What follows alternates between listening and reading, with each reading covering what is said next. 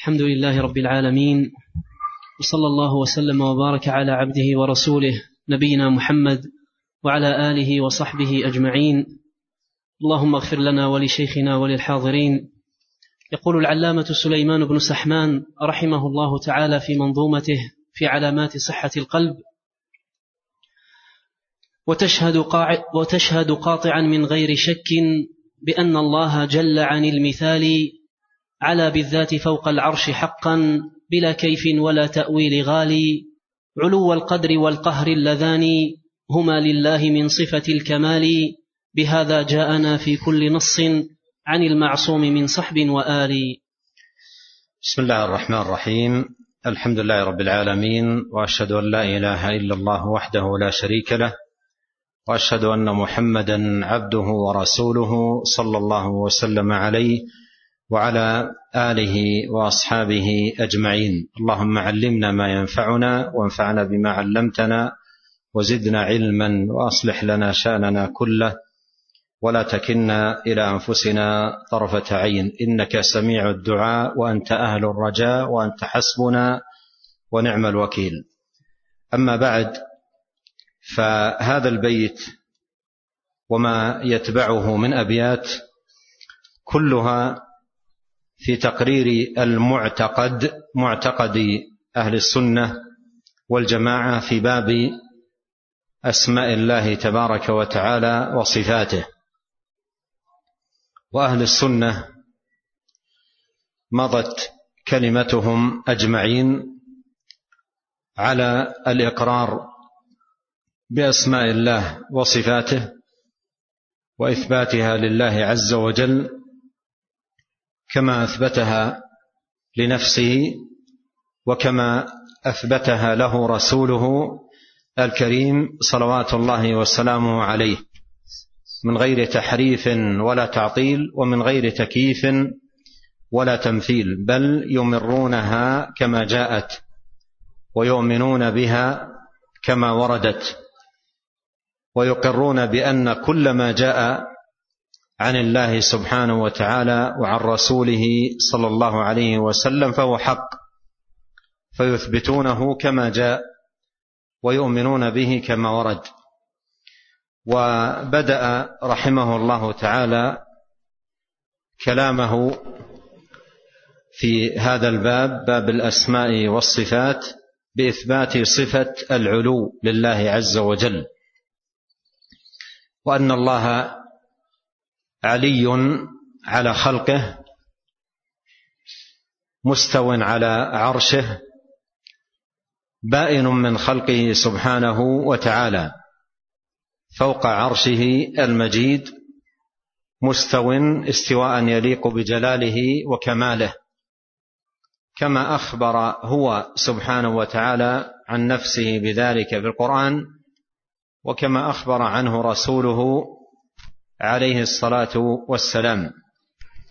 قال الناظم رحمه الله تعالى وتشهد قاطعا من غير شك. تشهد أي يا من تريد لنفسك سلامة القلب وصلاحه واستقامته عليك بهذه الشهادة. شهادة الإيمان والإقرار والتصديق بأسماء الله تبارك وتعالى وصفاته الواردة في كتابه وسنة نبيه عليه الصلاة والسلام. وتشهد قاطعا. قاطعا أي جازما ومتيقنا دون ارتياب أو تردد. وتشهد قاطعا من غير شك دون أن يقوم في قلبك شيء من الشك أو الارتياب. ولا يكون الإيمان ايمانا إلا بانتفاء الريب والشك. كما قال الله سبحانه وتعالى إنما المؤمنون الذين آمنوا بالله ورسوله ثم لم يرتابوا. أي أيقنوا ولم يشكوا. وفي الحديث قال نبينا عليه الصلاة والسلام أشهد أن لا إله إلا الله وأني رسول الله لا يلقى الله بهما عبد غير شاك فيهما إلا أدخله الله الجنة وفي صحيح مسلم. فالإيمان لا يكون إيمانا إلا بانتفاء الشك والريب. أما مع وجود الشك والريب فلا يسمى إيمانا ولا يسمى عقيدة. العقيدة سميت عقيدة من العقد الذي هو الربط بحيث أن القلب يجزم بهذا الشيء. أما إذا كان القلب عنده تردد أو نحو ذلك هذه ليست عقيدة. العقيدة إنما تكون عقيدة بالجزم. العقيدة إنما تكون عقيدة بالجزم. أما مع وجود الشك فلا تكون عقيدة ولا يكون أهلها من أهل العقيدة. وتشهد قاطعا من غير شك بأن الله جل عن المثال على بالذات. قوله على بالذات هو خبر آه، أن أن الله على بالذات. قال بأن الله جل عن المثال على بالذات وقوله جل عن المثال هذه جملة معترضة جملة تنزيه وتقديس بأن تؤمن بأن الله جل وعلا أي تنزه وتقدس عن المثال أي عن أن يكون له آه، مثال أي نظير ومثيل على بالذات فوق العرش حقا. وقوله جل عن المثال معناها أي تنزه وتقدس من أن يكون له شبيه أو مثيل. قال الله تعالى فلا تضربوا لله الأمثال. وقال تبارك وتعالى ليس كمثله شيء وهو السميع البصير. وقال تعالى هل تعلم له سميا والاستفهام هنا استفهام إنكاري بمعنى النفي أي لا سمي له. والسمي المثيل أي لا مثيل له. على بالذات فوق العرش حقا. على بالذات أي على بذاته. علوا حقيقيا يليق بجلاله وكماله. كما قال سبحانه وتعالى في القرآن الرحمن على العرش استوى. وقال سبحانه وتعالى في ستة مواضع من القرآن ثم استوى على العرش. والاستواء معناه العلو والارتفاع. فنؤمن بأن الله جل على بالذات فوق العرش. على أي ارتفع واستوى على العرش المجيد استواء يليق بجلاله والعرش سقف المخلوقات وأعلاها. وقد وصفه الله في القرآن بالعظيم ووصفه بالمجيد والمجد هو السعة. ووصفه بالكريم والكرم هو البهاء والجمال وتعدد المحاسن. وهو أعلى المخلوقات وسقفها. على بالذات فوق العرش حقا أي لا ريب في ذلك ولا شك لثبوته في الوحي كلام الله وكلام رسوله عليه الصلاة والسلام. بلا كيف ولا تأويل غالي. بلا كيف أي بلا تكييف. فالنفي هنا نفي للتكييف. فقوله بلا كيف أي بلا كيف نعلمه. أما صفات الله سبحانه وتعالى ومنها الاستواء لها كيفية يعلمها هو سبحانه. لكن النفي هنا نفي لعلمنا بالكيفية. فقوله بلا كيف هو كقول السلف عن الصفات عموما أمروها كما جاءت بلا كيف. ومعنى قولهم بلا كيف أي بلا تكييف. نفي لعلمنا بالكيفية. الكيف لا نعلمه. لماذا؟ لأن الله سبحانه وتعالى أخبرنا في القرآن بأنه استوى على العرش ولم يخبرنا كيف استوى على العرش. فنؤمن بالذي أخبرنا به دون تردد أو ارتياب. ونسكت عما لم يخبرنا به. وهكذا الشأن في جميع أسماء الله تبارك وتعالى وصفاته بل في جميع المغيبات.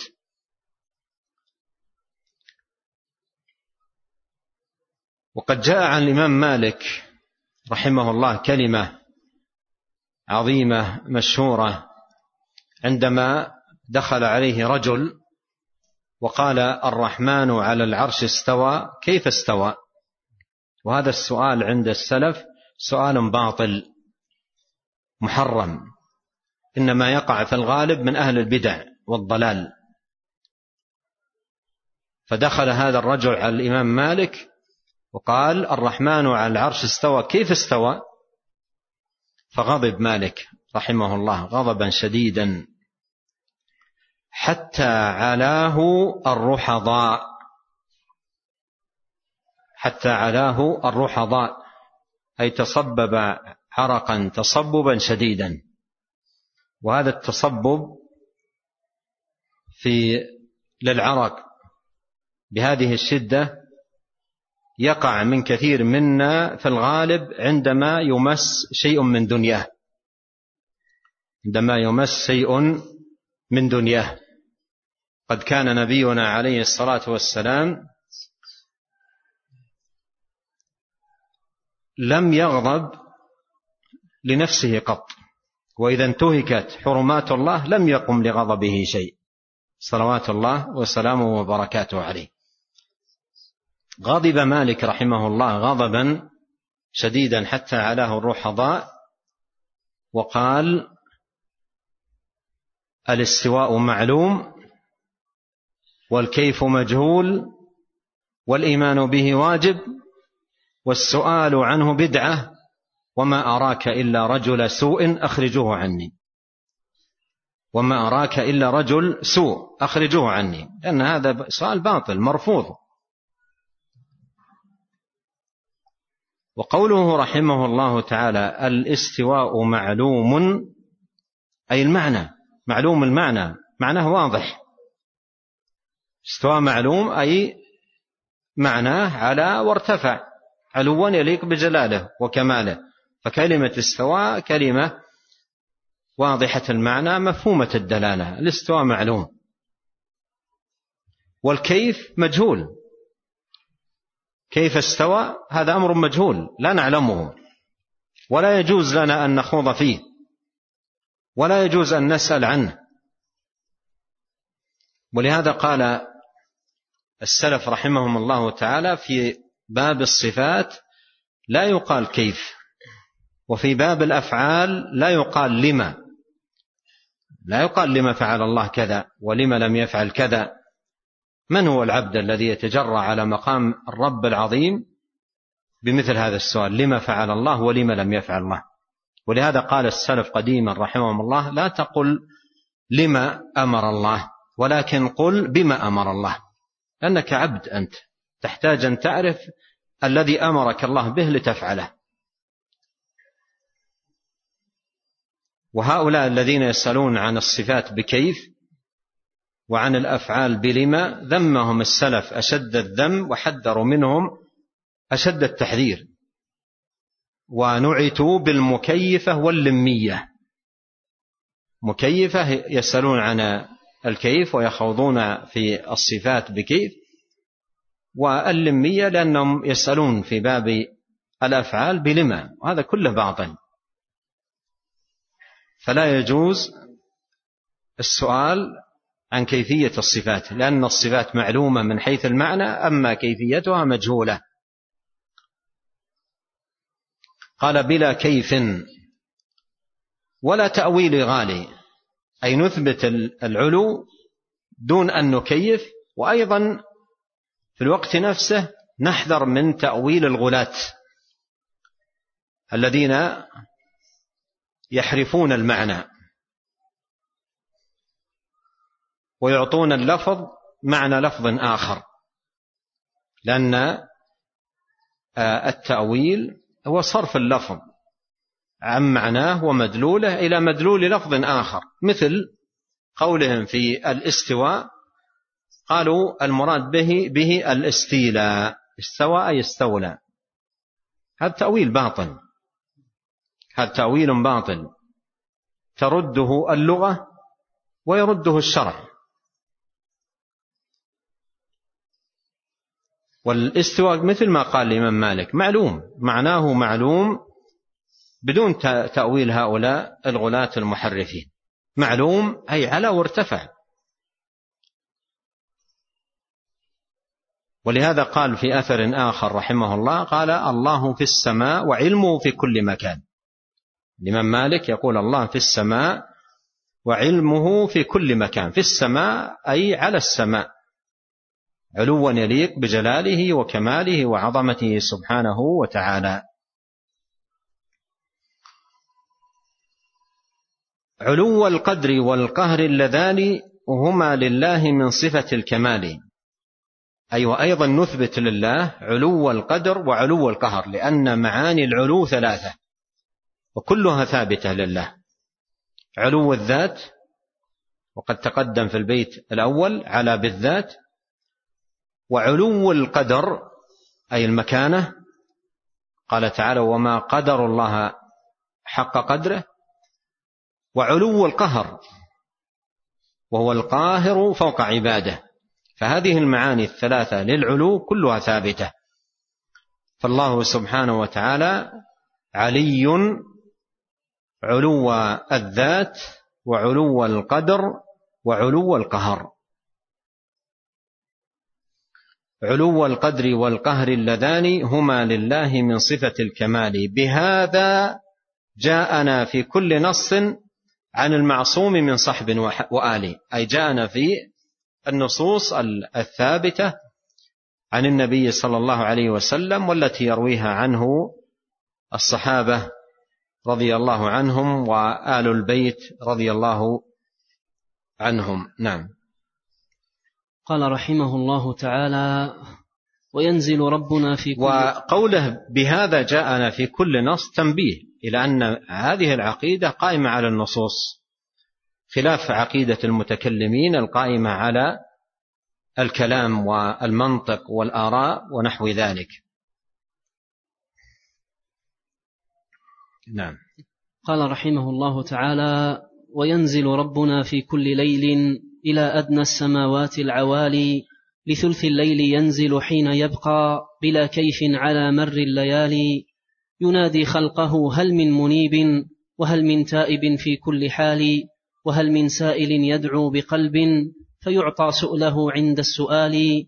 وهل مستغفر مما جناه من الأعمال أو سوء المقال؟ نعم. وهذه الأبيات الخمسة في إثبات صفة النزول. وهي صفة ثبتت بها السنة المتواترة عن النبي الكريم عليه الصلاة والسلام لأن حديث النزول حديث متواتر. رواه عن النبي صلى الله عليه وسلم ما يقرب من ثلاثين صحابيا. جمع أحاديثهم وساقها مخرجة من مصادرها الإمام ابن القيم رحمه الله تعالى في كتابه الصواعق المرسلة.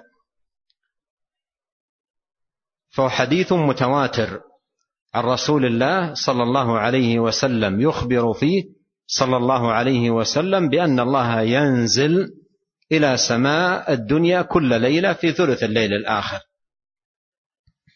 قال عليه الصلاة والسلام ينزل ربنا إلى سماء الدنيا في ثلث الليل الآخر فيقول من يسألني فأعطيه من يستغفرني فأغفر له من يدعوني فأستجيب له. والناظم رحمه الله في هذه الأبيات يقرر ثبوت هذه الصفة. يقول وينزل ربنا في كل ليلة أي كل ليلة لأن النبي صلى الله عليه وسلم أخبر أن هذا النزول الإلهي يكون كل ليلة وينزل ربنا في كل ليل.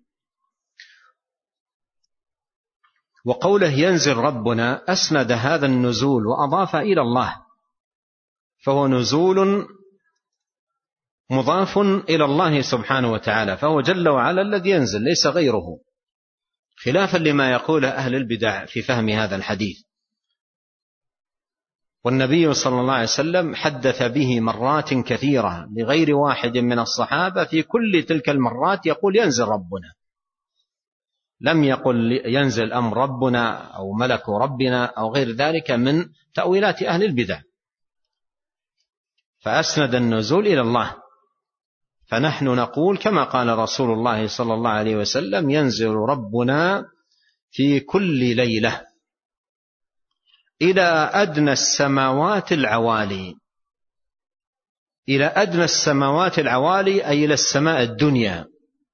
وتسمى أدنى السماوات أي إلى الأرض بالسماء الدنيا لدنوها لكونها أدنى سماء إلى الأرض.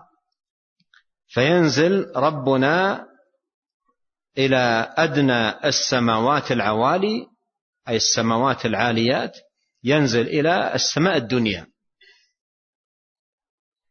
وكما تقدم لا يجوز أن يقال كيف ينزل. هذا السؤال باطل محرم. من سؤالات أهل البدع لا يجوز أن يقال كيف ينزل. ونبينا عليه الصلاة والسلام أخبرنا أن ربنا ينزل إلى السماء الدنيا ولم يخبرنا كيف ينزل.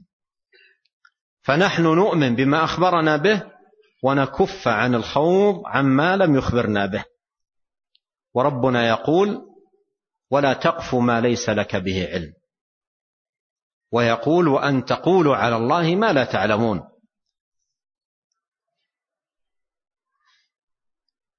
وينزل ربنا في كل ليل إلى أدنى السماوات العوالي لثلث الليل.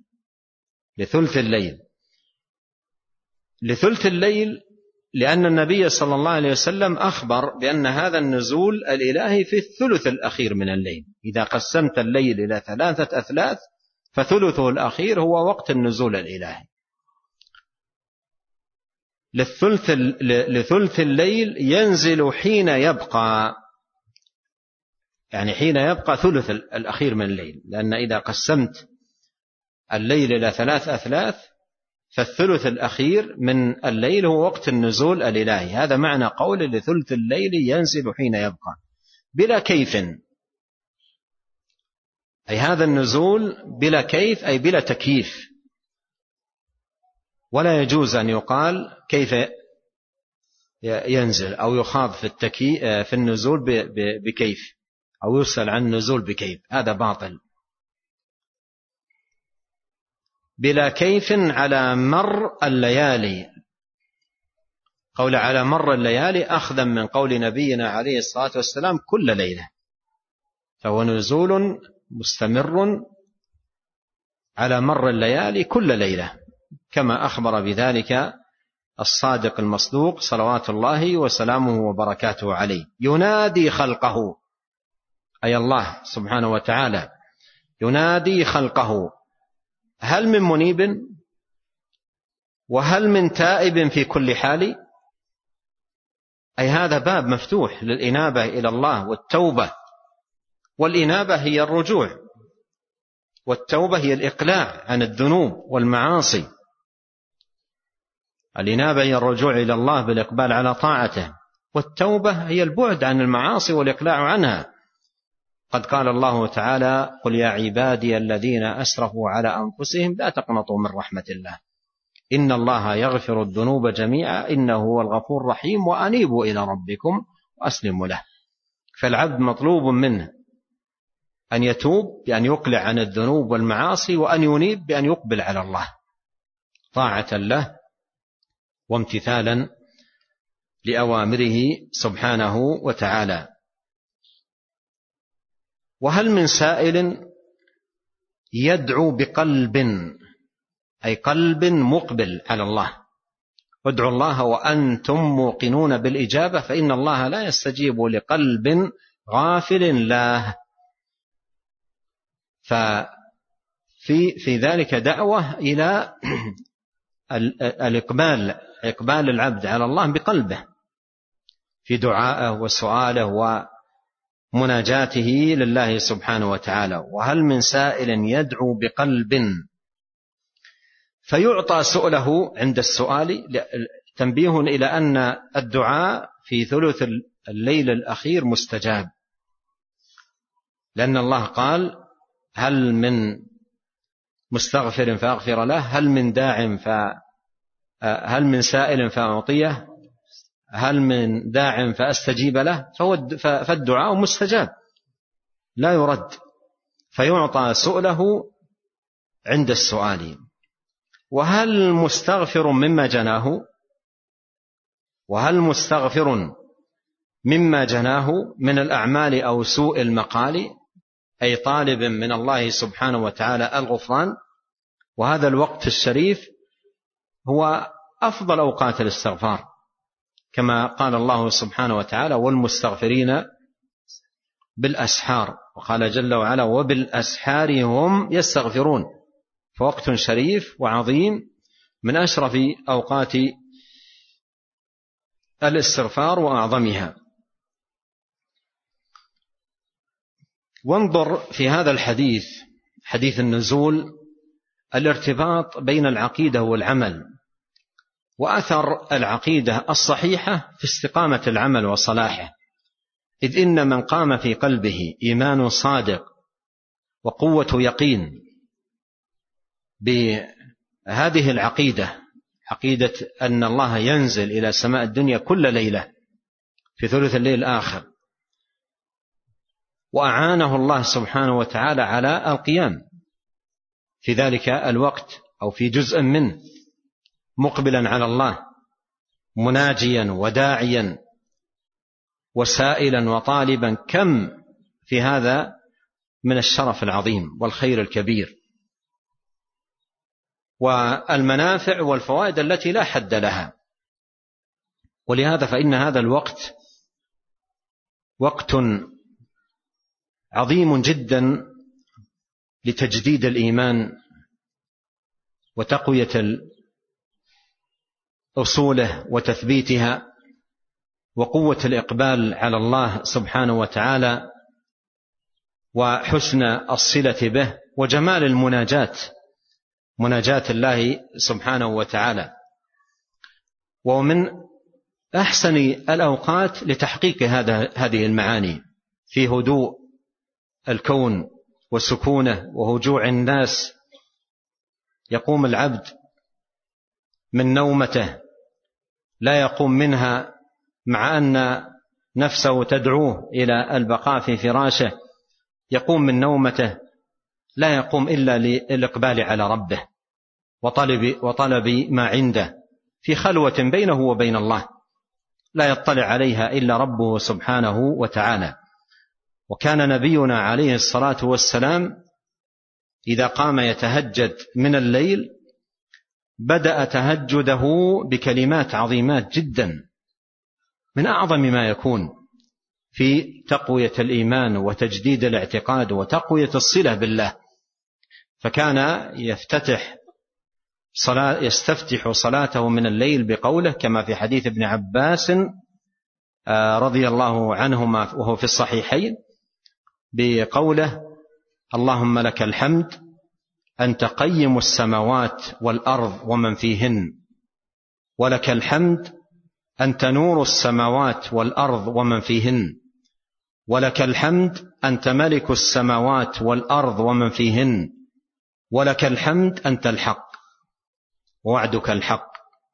وقولك الحق. ولقاؤك حق. والجنة حق. والنار حق. والنبيون حق.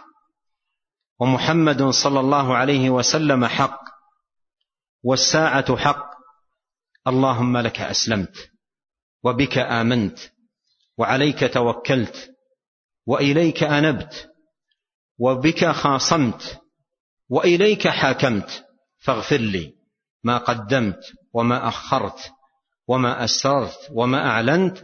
أنت المقدم وأنت المؤخر لا إله إلا أنت ولا حول ولا قوة إلا بك. اشتملت هذه الكلمات على اثنتين وعشرين جملة. وهي جمل عظيمات في تقرير الاعتقاد وذكر أصول الإيمان وحسن التوسل إلى الله سبحانه وتعالى وجمال الإقبال عليه جل وعلا. ولهذا ينبغي على العبد أن يتنبه لذلك وأن يستفيد من تعلمه لهذه العقيدة المباركة أن الله سبحانه وتعالى ينزل في ثلث الليل الآخر وأن يحرص أن يكون له حظ من ذلك الوقت الشريف الفاضل ولو يسيرا. ويستفتح بهذه الكلمات العظيمة المباركة التي فيها تجديد للإيمان وتقوية له وتثبيت للعقيدة. وقد جمعت هذه الكلمات أمور الاعتقاد كلها. ولهذا يمكن أن يقال عن هذا الحديث يمكن أن يقال عنه إنه متن جامع في العقيدة يستحب لكل مسلم أن يستذكره كل ليلة. وهذا لا يمكن أن تقول في المتون التي كتبها العلماء وجمعها أهل العلم. فهذا متن جامع في العقيدة يستحب للمسلم كل ليلة أن يستذكره مستفتحا به صلاته من الليل. والعلماء رحمهم الله نبهوا على أن هذه الأذكار الشرعية إنما تكون محققة الفائدة عندما يأتي بها وهو يعقل معناها. ويعرف مدلولها. وقد يسر الله عز وجل وهو الميسر وحده والمان والمتفضل أن فرغت في هذه الأيام من كتابة رسالة بعنوان المقالة المفيدة شرح حديث جامع في العقيدة.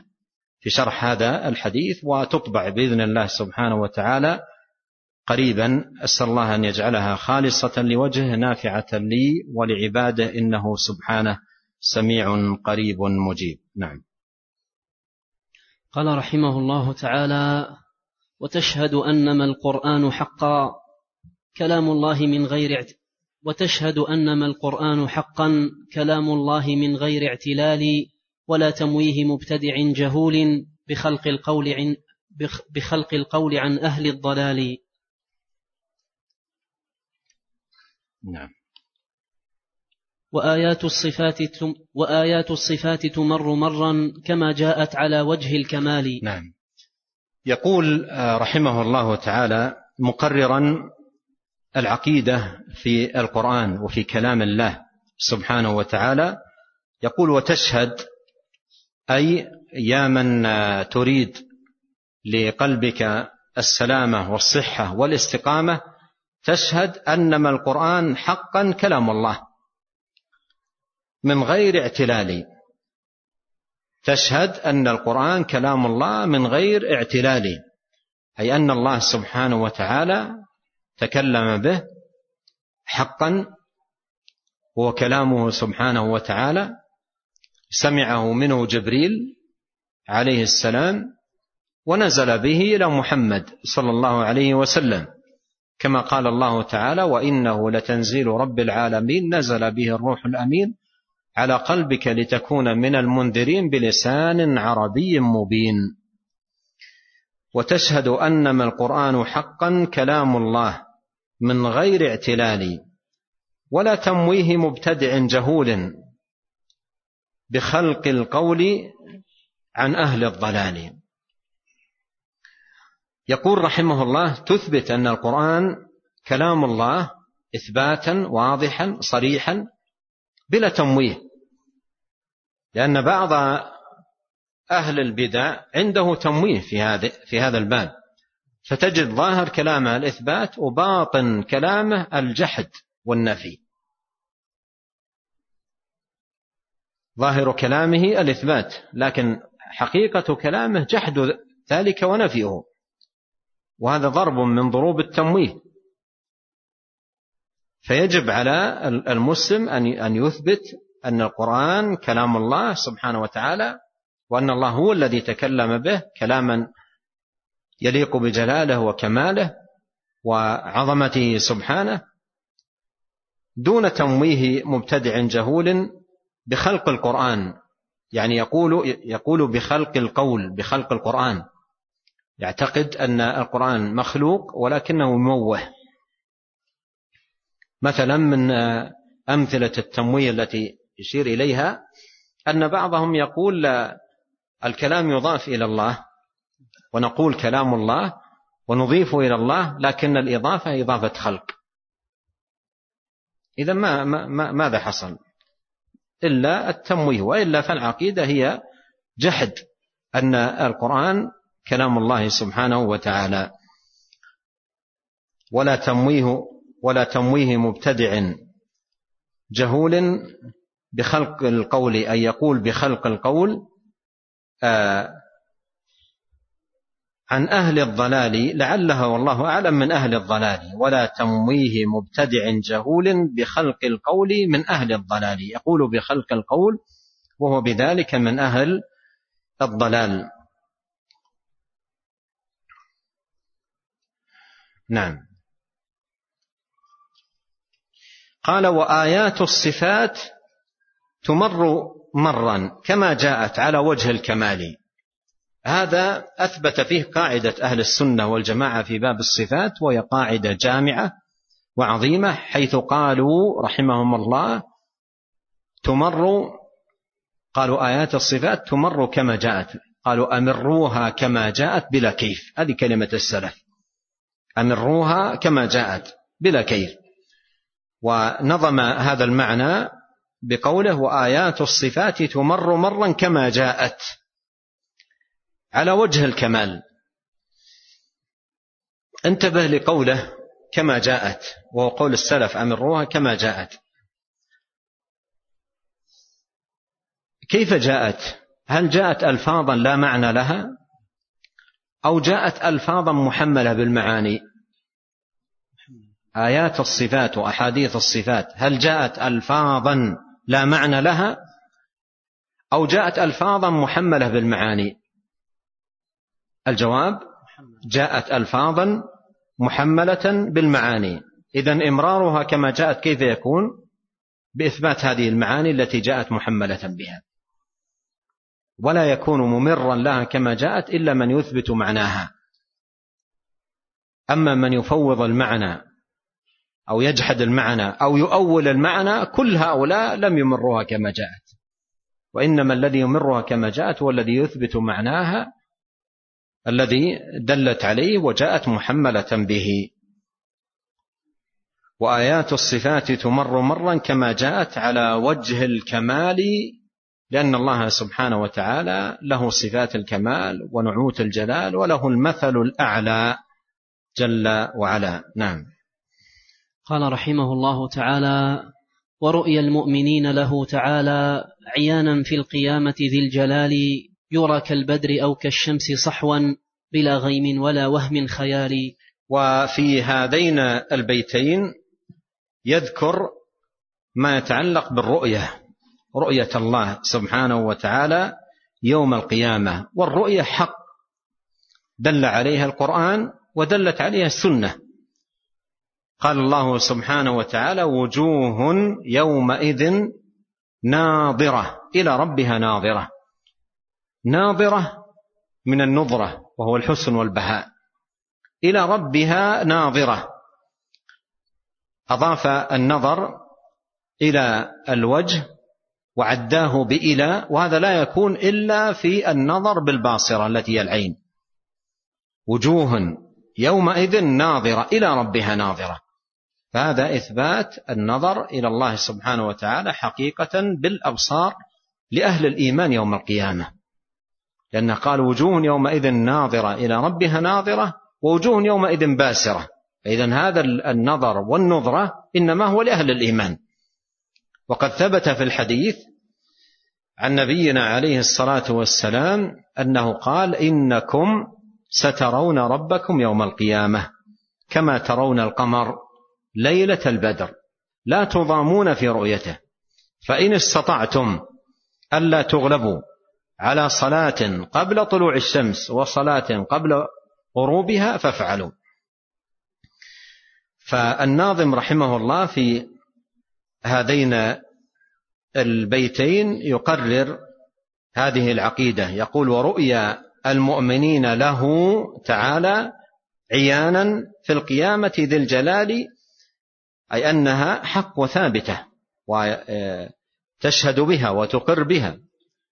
تشهد أن ما القرآن حق وأن ما رؤية المؤمنين له تعالى عيانا أي ثابتة متقررة.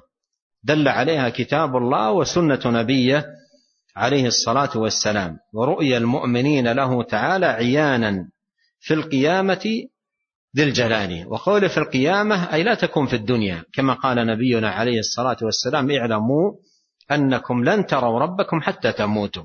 فهي لا تكون في الدنيا وإنما تكون في القيامة. يرى كالبدر أو كالشمس صحوا بلا غيم ولا وهم خيالي جاء في الصحيحين عن نبينا عليه الصلاة والسلام أنه سئل هل نرى ربنا يوم القيامة؟ قال هل تضارون في الشمس ليس دونها سحاب؟ قالوا لا يا رسول الله. قال هل تضارون في القمر ليس دونه سحاب؟ قالوا لا يا رسول الله. قال فإنكم ترونه يوم القيامة كذلك. فإنكم ترونه يوم القيامة كذلك أي رؤية حقيقية مثل ما ترون الشمس ليس بينكم وبينها سحاب. والحديث في الصحيحين. وترونه حقيقة كما ترون القمر. ليس بينكم وبينه سحاب. رؤية حقيقية. وقوله جاء عليه الصلاة والسلام فإنكم ترونه يوم القيامة كذلك أي كما ترون القمر وكما ترون الشمس ليس بينكم وبينه سحاب. تشبيه للرؤية بالرؤية. وليس للمرء بالمرء أي رؤية حقيقية بالأبصار دون تضام وتزاحم وشدة ونحو ذلك وإنما هي رؤية حقيقية تحصل لأهل الإيمان أجمعين. ولاحظ في الحديث المتقدم الصلة بين الصلاة والرؤية. الصلة بين الصلاة والرؤية والصلاة سميت صلاة لأنها صلة بين العبد وبين الله. ولهذا لاحظ قال إنكم سترون ربكم يوم القيامة كما ترون القمر ليلة البدر لا تضامون في رؤيته فإن استطعتم ألا تغلبوا على صلاة قبل طلوع الشمس هذه صلاة الفجر وصلاة قبل غروبها وهي صلاة العصر فافعلوا. ونص على هاتين الصلاتين لأنهما أفضل الصلوات ولأنهما أيضا من أكثر الصلوات تضييعا عند كثير من الناس. فمن وفق للمحافظة على هاتين الصلاتين وفق للمحافظة على ما سواهما من الصلوات. ومن ضيع هاتين الصلاتين ولا سيما صلاة الفجر التي تأتي بمفتتح اليوم فإنه يكون بذلك هدم يومه. وانتزعت من يومه بركة من أول لحظة فيه. وكما قيل قديما يومك مثل جملك. إن أمسكت أوله تبعك آخره. أما من خسر أول اليوم خسر اليوم كله. ومن وفق لحفظ أول يوم وفق لحفظ اليوم كله. وما يكون في أول اليوم يكون في سائرة. ولهذا قيل أول يومك شبابه وآخره شيخوخته ومن شب على شيء شاب عليه. ومن شب على شيء شاب عليه يعني الذي يكون في أول يوم ينسحب على بقية اليوم. إن نشاطا فنشاط وإن كسلا فكسل. فمن ضيع صلاة الفجر فهو لما سواها من الصلوات أضيع. ومن وفق للمحافظة عليها أعين بإذن الله سبحانه وتعالى وكان في ذمة الله يومه كله. كما جاء بذلكم الحديث عن رسول الله صلوات الله وسلامه وبركاته عليه. فثمة صلة بين الصلاة والرؤية ولهذا ثبت عن نبينا الكريم عليه الصلاة والسلام أنه كان يدعو في آخر صلاته بالدعاء المعروف اللهم بعلمك الغيب وقدرتك على الخلق أحيني ما كانت الحياة خيرا لي وتوفني إذا كانت الوفاة خيرا لي إلى قوله وأسألك لذة النظر إلى وجهك والشوق إلى لقائك في غير ضراء مضرة ولا فتنة مضلة. اللهم زينا بزينة الإيمان واجعلنا هداة مهتدين. ثم بعد ذلك انتقل الناظم رحمه الله تعالى إلى ذكر المعتقد في اليوم الآخر فذكر الميزان والحوض وغير ذلك من آه، العقائد التي تتعلق باليوم الآخر ثم أيضا أشار إلى ما يتعلق بالإيمان بالقدر. وبقي لنا في هذه المنظومة مجلس واحد ويكون في يوم السبت القادم بإذن الله سبحانه وتعالى وفيه ننهي هذه المنظومة. وبعد ذلك نشرع في قراءة قراءة في كتاب لابن أبي حاتم البستي وهو كتاب روضة العقلاء ونزهة الفضلاء. وأحد الأخيار جزاه الله خيرا طبع منه كميات وستوزع في قسم الإهداء في مسجد النبي صلوات الله وسلامه وبركاته عليه. ونسأل الله العظيم رب العرش العظيم أن ينفعنا أجمعين بما علمنا وأن يزيدنا علما وأن يصلح لنا شأننا كله وأن لا يكلنا إلى أنفسنا طرفة عين. اللهم اغفر لنا ولوالدينا ولمشايخنا والمسلمين والمسلمات والمؤمنين والمؤمنات الأحياء منهم والأموات.